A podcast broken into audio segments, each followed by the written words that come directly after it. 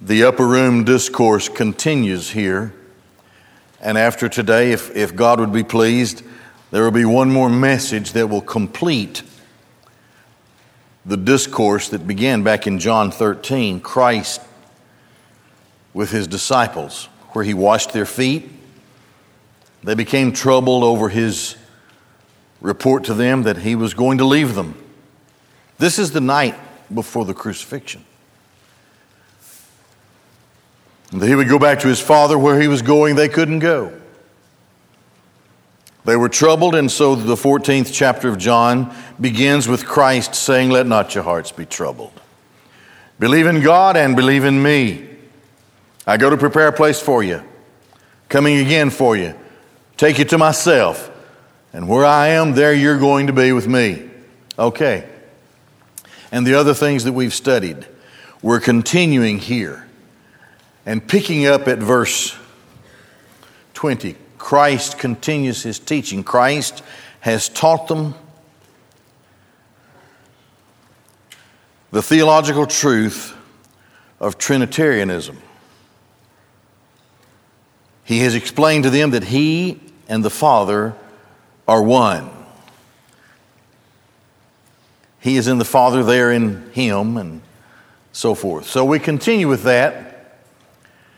And Christ is focusing now on the Holy Spirit and the ministry of the Holy Spirit. You know, He's telling them that even though He's going away physically from them, He's going to be parted from them physically,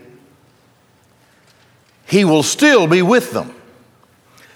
And this is how He is teaching them with regard to the Spirit, something they cannot really understand until the day of Pentecost. He continues in verse 20 of John 14. In that day, now that's the day of the Holy Spirit.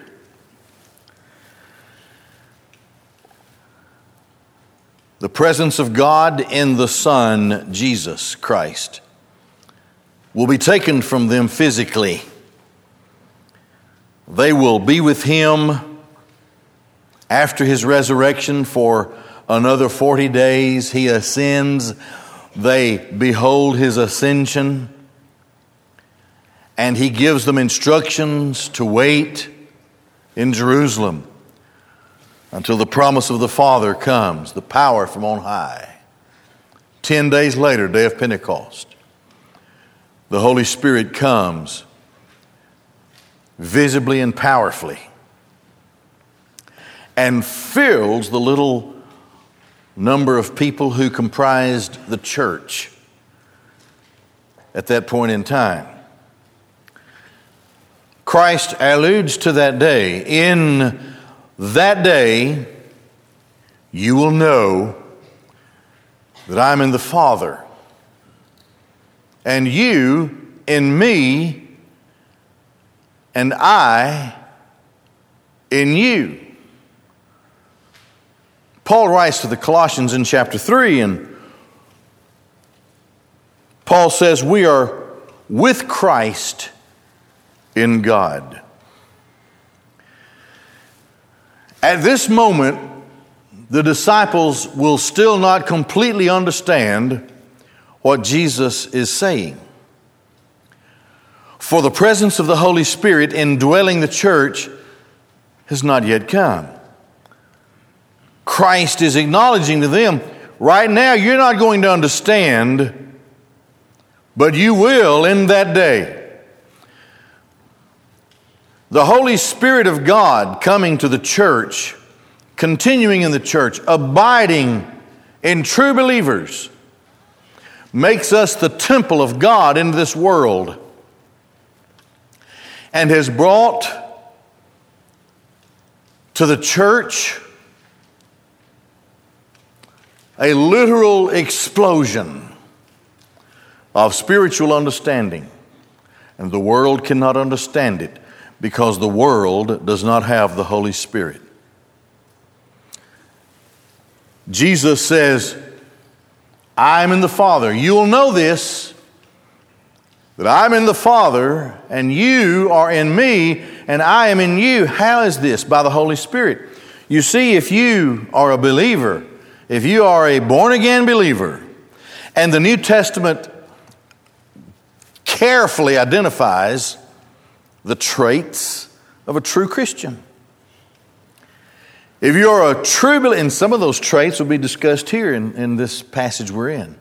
If you're a true believer in Christ,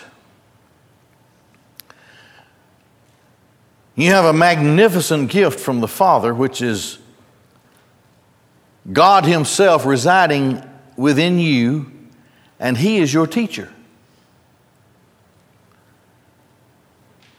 The only one who can teach us the supernatural things from heaven is the one who authored all of these things, and that's God.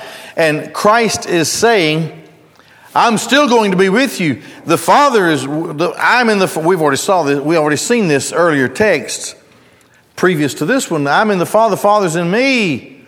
Now he goes a little further. He says, and you're in me and I'm in you. I'm going to be with you. He ends Matthew, Matthew's gospel. I'm with you always to the end of the age. How is He with us? By the Holy Spirit of God. Where two or three are gathered in my name, He talks about His presence. Christ is still here. And this number of people here today, hopefully all of us, but surely many of us, are true believers in Christ. We are here assembled to the glory of and in the name of Jesus Christ, the Son of God. We are not here for anything else and in anyone, anyone another's name, except that we are here in the name of and to the glory of Jesus Christ, the Son of God, for what He has done for us. This is why we're here. And we have this knowledge that the Lord is with us. He drives us to our knees in times of need. He strengthens us in times of weakness and temptation. He is called alongside. We've studied that word already. We're going to see it again, and it's translated here another way. He's translated as the comforter. He's translated as the help, helper. He's translated as the, the strengthener, parakaleo, the, the parakletos. He's the one who is called alongside. So he lives in us, and whatever we face in life, he is alongside us, providing for us whatever we need. Do we need wisdom? Do we need courage? Do we need strength? Do we need help? Whatever it is, that's what the word parakletos, that's what it means. Parakletos. Now, Christ is with us by His Spirit. The Father, the Son, the Holy Spirit. The presence of God, the true and living God today, is in the believer. This is a great truth. Some, so many times, we just don't acknowledge what we are and who we are in Christ. He abides with us. We'll see more about that here uh, in a minute. The one having my commandments. Having. You see that word? I have it in green. It's up there. Echo. Echo. It means to possess, to have, to possess. The one possessing my commandments and keeping them. Teron. It's an army word, that's a military word. To, to post a, a sentry, to post a guard, to guard and protect the precious, blessed, holy Word of God. Whose job is that today? It is the job of the church. We are today the depository of truth in the world. Only the church, no one else. It is the job of the church. It is the work of the church not only to possess the word and to guard it and secure it and protect it, but as we learn in other parts, to declare it, to teach the world truth. The Bible still stands. The Bible has been attacked in so many ways. I don't, that's a, that's a, a month long study in itself to look at the history of the world and the world versus the Word of God. It's attacked today. It'll be attacked tomorrow. If God gives us tomorrow, it stands under horrific attack. Those who come to bring it and preach it and teach it come under attack. They come under all kinds of attack. That does not excuse us from what Christ has said about the true church, beginning with the disciples. The one possessing my commandments and securing them, guarding them, protecting them, he is the one who is in love with me. This is an, this is an intimate family, the church. We love Christ. We love Him because He first loved us. In the securing and guarding and possessing of that word, like the old song said, we are to trust and obey for there's no other way to be happy in Jesus but to trust and obey. This is our job. We don't understand all of it when we we become Christians, but the Holy Spirit of God is our teacher, and we are unctioned to love the Word, to study the Word, and when we come into discovery, that we haven't been really obedient to the word, we try then to be obedient. We confess and repent and we correct our lives. It's a constant it's a constant lifelong reality for you don't stop. I've lost track of how many times I've read the Bible all the way through. Every day, for hours a day, I'm pouring over Scripture. I've preached all the way through the Bible twice. It took me about 35 years or so to do it. Now, let me say this I'm still discovering new things, and I'm still discovering ways in which I have failed, and I'm having to correct and repent and trust and obey the first time, the second time, the third time, every time that I read those things, I, I'm sure what it was, I had too much personal bias. It was too much of the world hanging on to me that had become important to me. But the more I read it and the more I see it, there are these things that just come at me that have never come at me like that before.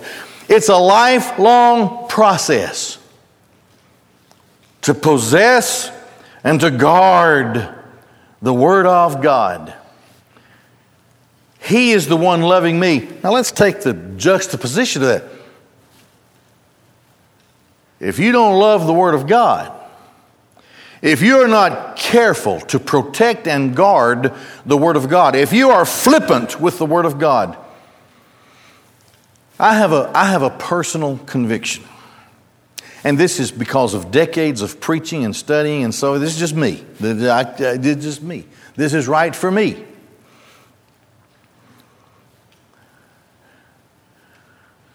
I rely heavily more and more on how it was originally given, and that's why I always put the other. And I'm in a constant study of, of the original texts in Greek and New Testament, Hebrew and the Old Testament, and I'm not, it's, it's just me. Because I want to be sure that if I'm in possession of it, I want to be sure that I'm guarding it and keeping it because my Lord said, Not one jot nor tittle, not the slightest stroke of a pen would disappear from His Word. And I believe that and I trust it.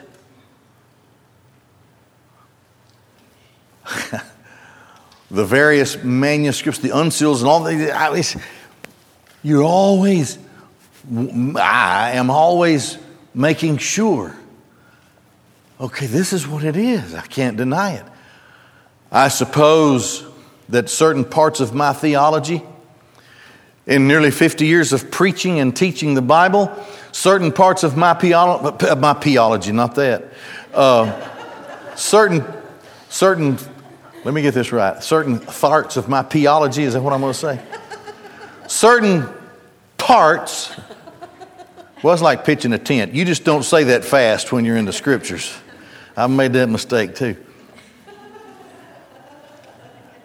My theology, in certain parts, has been fine tuned and even corrected in a couple of ways. Because I'm in possession of it, and I am convicted to guard it, to protect it, to keep it. Every slight stroke of the pen. W.A. Criswell used to refer to those whom he called within the church half infidels, whom he said they believe that the Bible is inspired in spots and they are the ones inspired to pick out the spots. Well, how ludicrous is that? The older I get, the more I study my Bible, and the farther along I go in my Christian life, the more convinced I become that if someone doesn't believe the Bible, he is not of God. Let me say that again. If someone claims to be a Christian and calls into doubt the blessed, precious, holy Word of God, he cannot love Christ and he does not have the revelation of the person of Christ within himself, he's not a Christian. This is what Christ is saying here. And may I say, in these modern days, error and deception will increase because people who have this conviction will decrease. It's not cool. You're attacked by the world. You can't, you can't agree with this and agree with the things that you see at school or at work or whatever. The, the, the world is presenting all kinds of alternate lifestyles and, and different things that are totally contradictory to the Word of God what happens? Those who claim to be Christian just melt. They just melt. But this is not the kind of strength that the Holy Spirit gives to us. We are to possess and protect the Word of God, and that tells everybody, and it tells Jesus that we're in love with Him we're in the family. Now, one loving me will be loved by my Father. And I will love him and will manifest. I will, infinisto, I will reveal myself to him.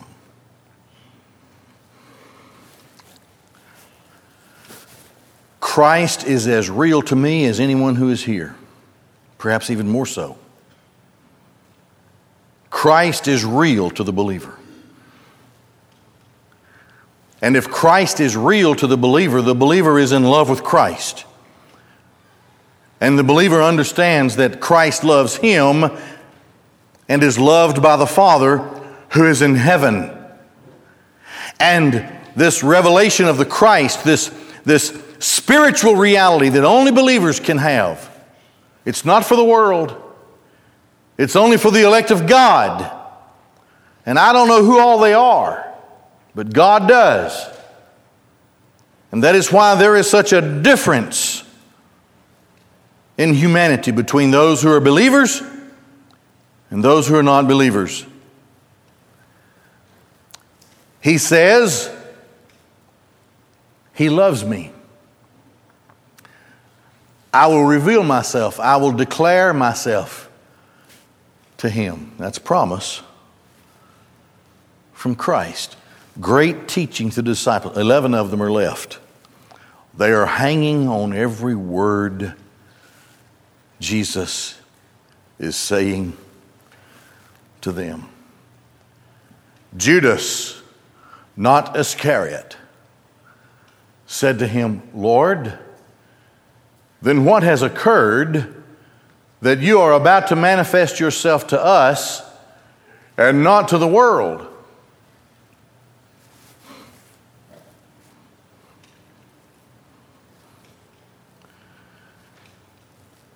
many times, and I'm sure it's pilot error, I'm sure it's failure of the one trying to do it, me in that case. You try to explain something to somebody and they, they pick up on some crazy word and then they fly off in another direction.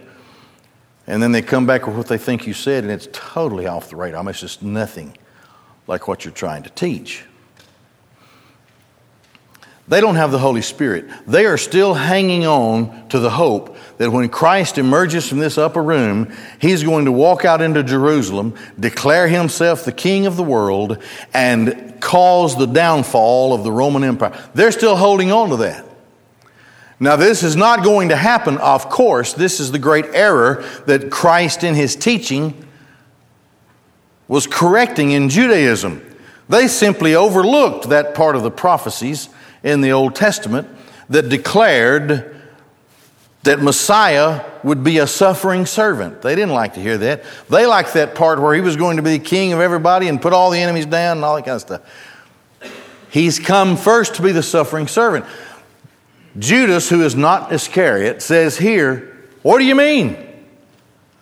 We're expecting you to walk right out of this place and set up a throne and put us around that throne and give us great power in the world.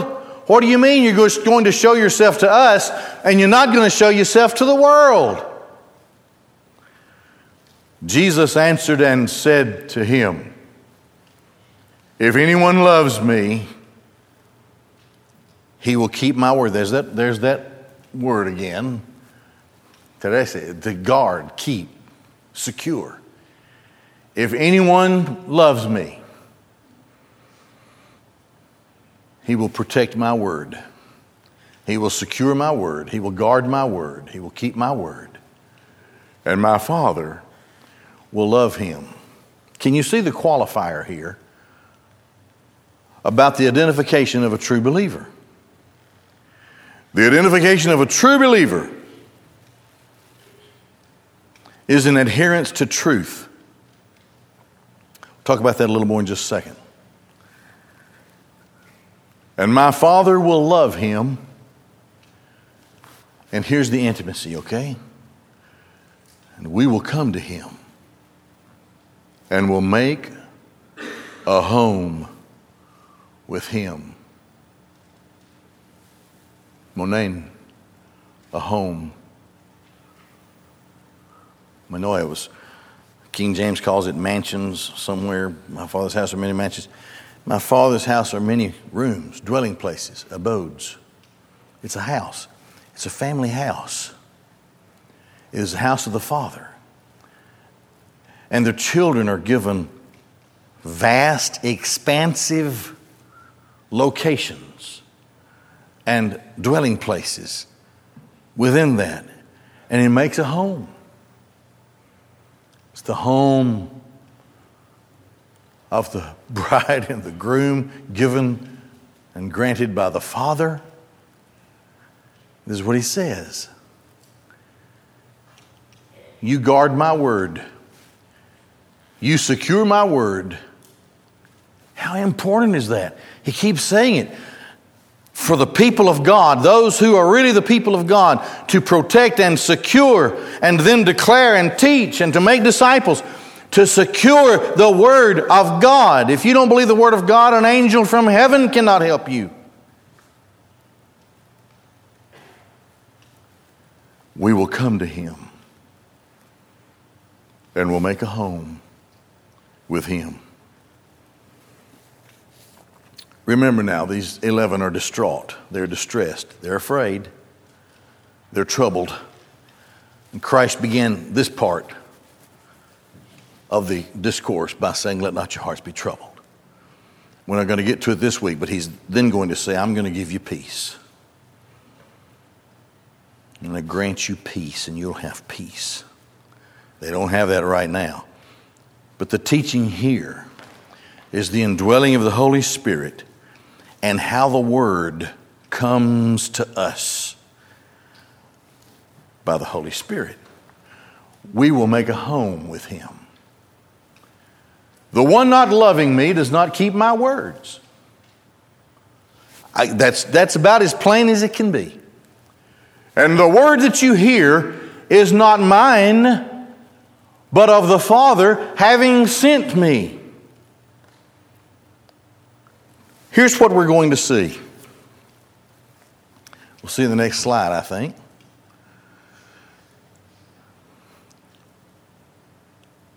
The Father is true. He never lies. What the Father says, what the Father declares, what the Father does is truth. The Father sends the Son who is within him. I am the way, the truth, and the life. He is truth within himself, and he teaches that truth, and he is the harbinger of truth. The Son will go away, but he will send the Holy Spirit. And the Holy Spirit is the Holy Spirit of truth. And what we're about to see is this the Holy Spirit deposits that truth into the minds of the apostles, the New Testament. The apostles then carry that truth and write it and send it out, and it goes to the church. And now the church becomes the pillar and the ground of truth. No one else in the world possesses absolute truth, and absolute truth can only come from God.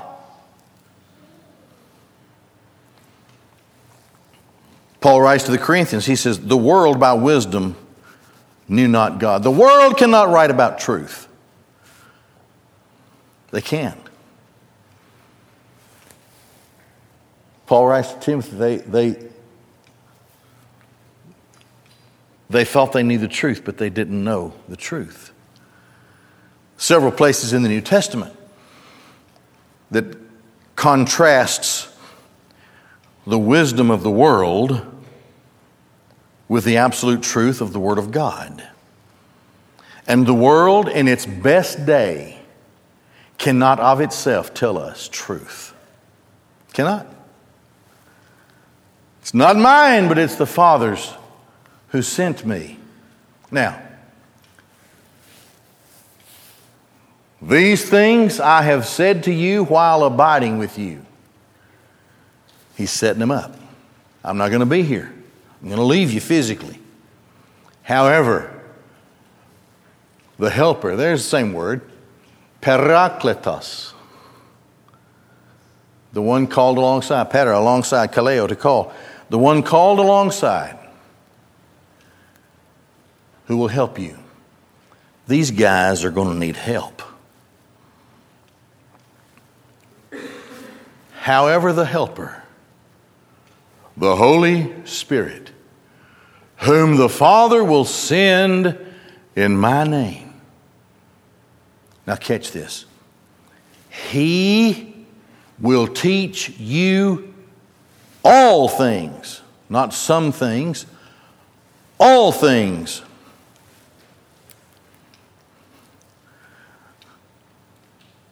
the real, true reality of existence is taught to us by God. The things that are pertinent for everlasting life, all things, come to us via the Holy Spirit. The Holy Spirit will teach you all things and will bring to your remembrance all things that I have said to you.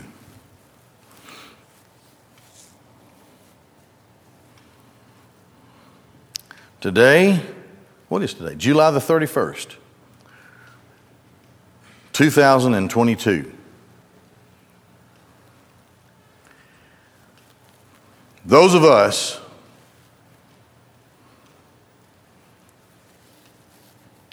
who are 40 years old and older, someone tell me what you were doing on July the 31st 1995.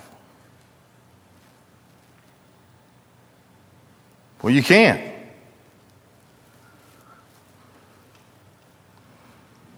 How then did a decade or two later the apostles write the all things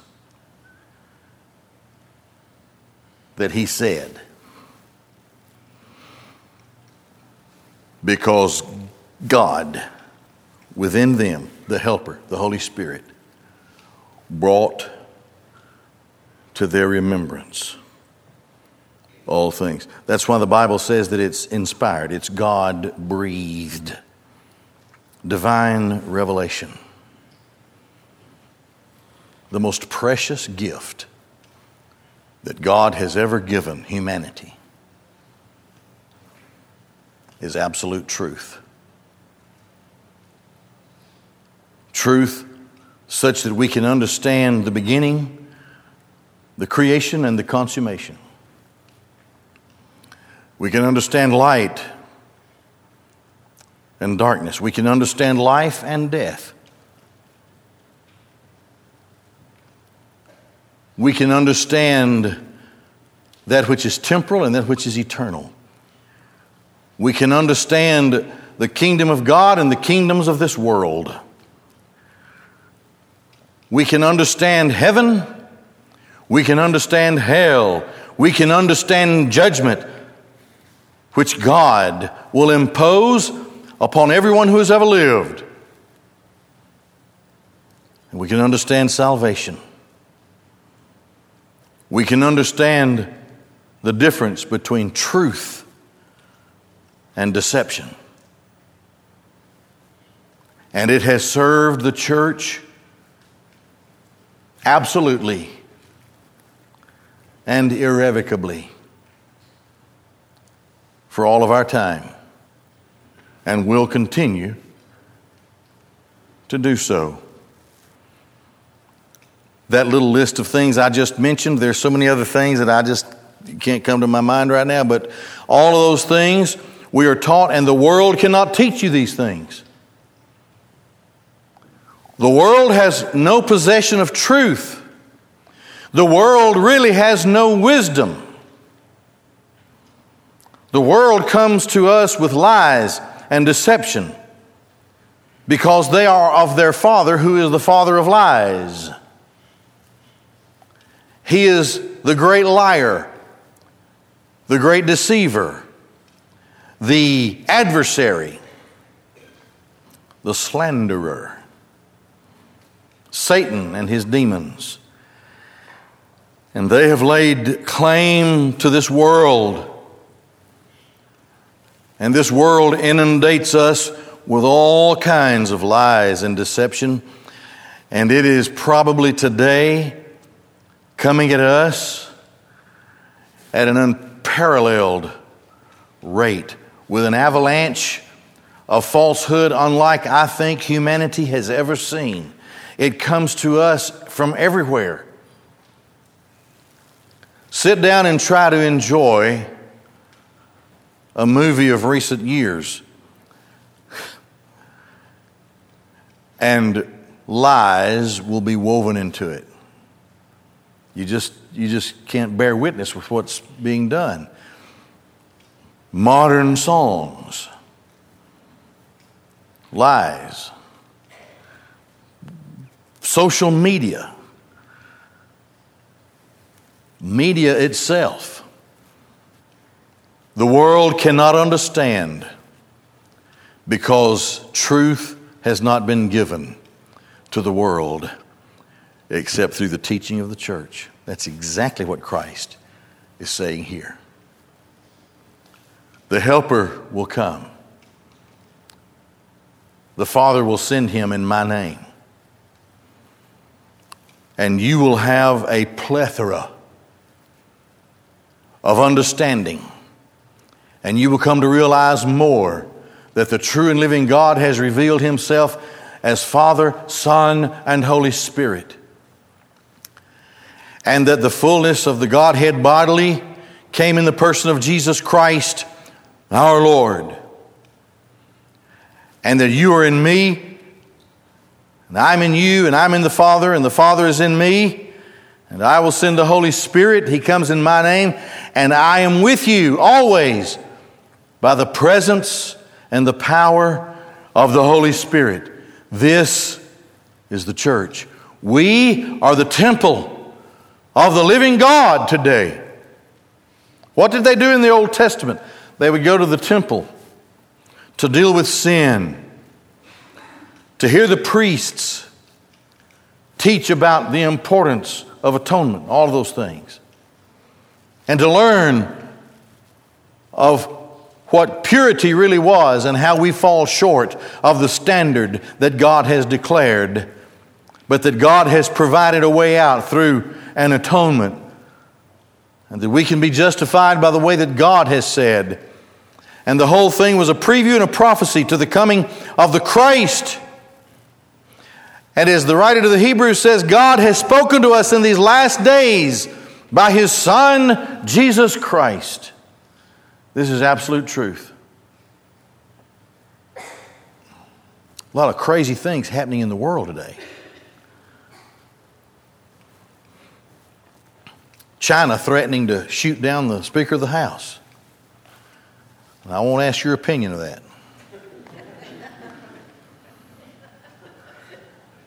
But what would it do?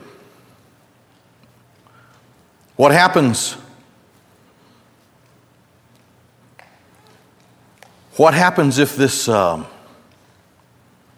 explosion of falsehood and delusion continues in the United States of America? Just read the book. Read the book, understand the truth. Here's what happens to nations who forget God. The psalmist writes The wicked shall be turned into hell and all the nations that forget God. But I'm in Christ. I'm a citizen of the heavenly kingdom. Thank God in heaven. I don't deserve it. I didn't deserve it yesterday. I won't deserve it tomorrow. I sure don't deserve it today. But for some reason, He has called me into His kingdom. And He has given to me this burden of oracle to proclaim. You know, God even said to the prophet, He said, Look, it's, it's going to taste good in your mouth, the word. The word's going to taste good in your mouth and sweet, but it's going to be bitter in your stomach because of what you'll face. Well, this is the church. We just have to know that where weakness and sin may abound, grace much more abounds, and that which God has called us must happen. It's built into our call of salvation according to Ephesians, and God will help us, the helper. He'll help us. Just trust Him. Love Jesus. Be part of the family and feel at home with God. Would you bow your heads and close your eyes? Jesus Christ is the Son of God. And he came into this world to save sinners. The most blessed thing that could happen to you today as an unbeliever is to feel the need to be saved. That's God. You don't conjure that up within yourself. That's God doing it in you. In just a moment, we'll be dismissed on your way out if God calls you into His kingdom, into His salvation. We have deacons and wives standing just across the hall. You'll see them as you exit. They're ready to pray with you, to talk to you about the glories and wonders of salvation to which God calls us. Maybe you're here, you're already a Christian, and God leads you to come and be a part of this congregation. We try our best to be committed to the truth, to His precious holy word. We're weak and we fail at times, but we do our best in this generation to teach the Bible to those who listen. You want to come and be a part of Shiloh? The deacons are there and their wives, ready to answer your questions and to do whatever is necessary that you might become a part of this congregation. Right now, let's all stand all over this room and we'll be dismissed in a word of prayer.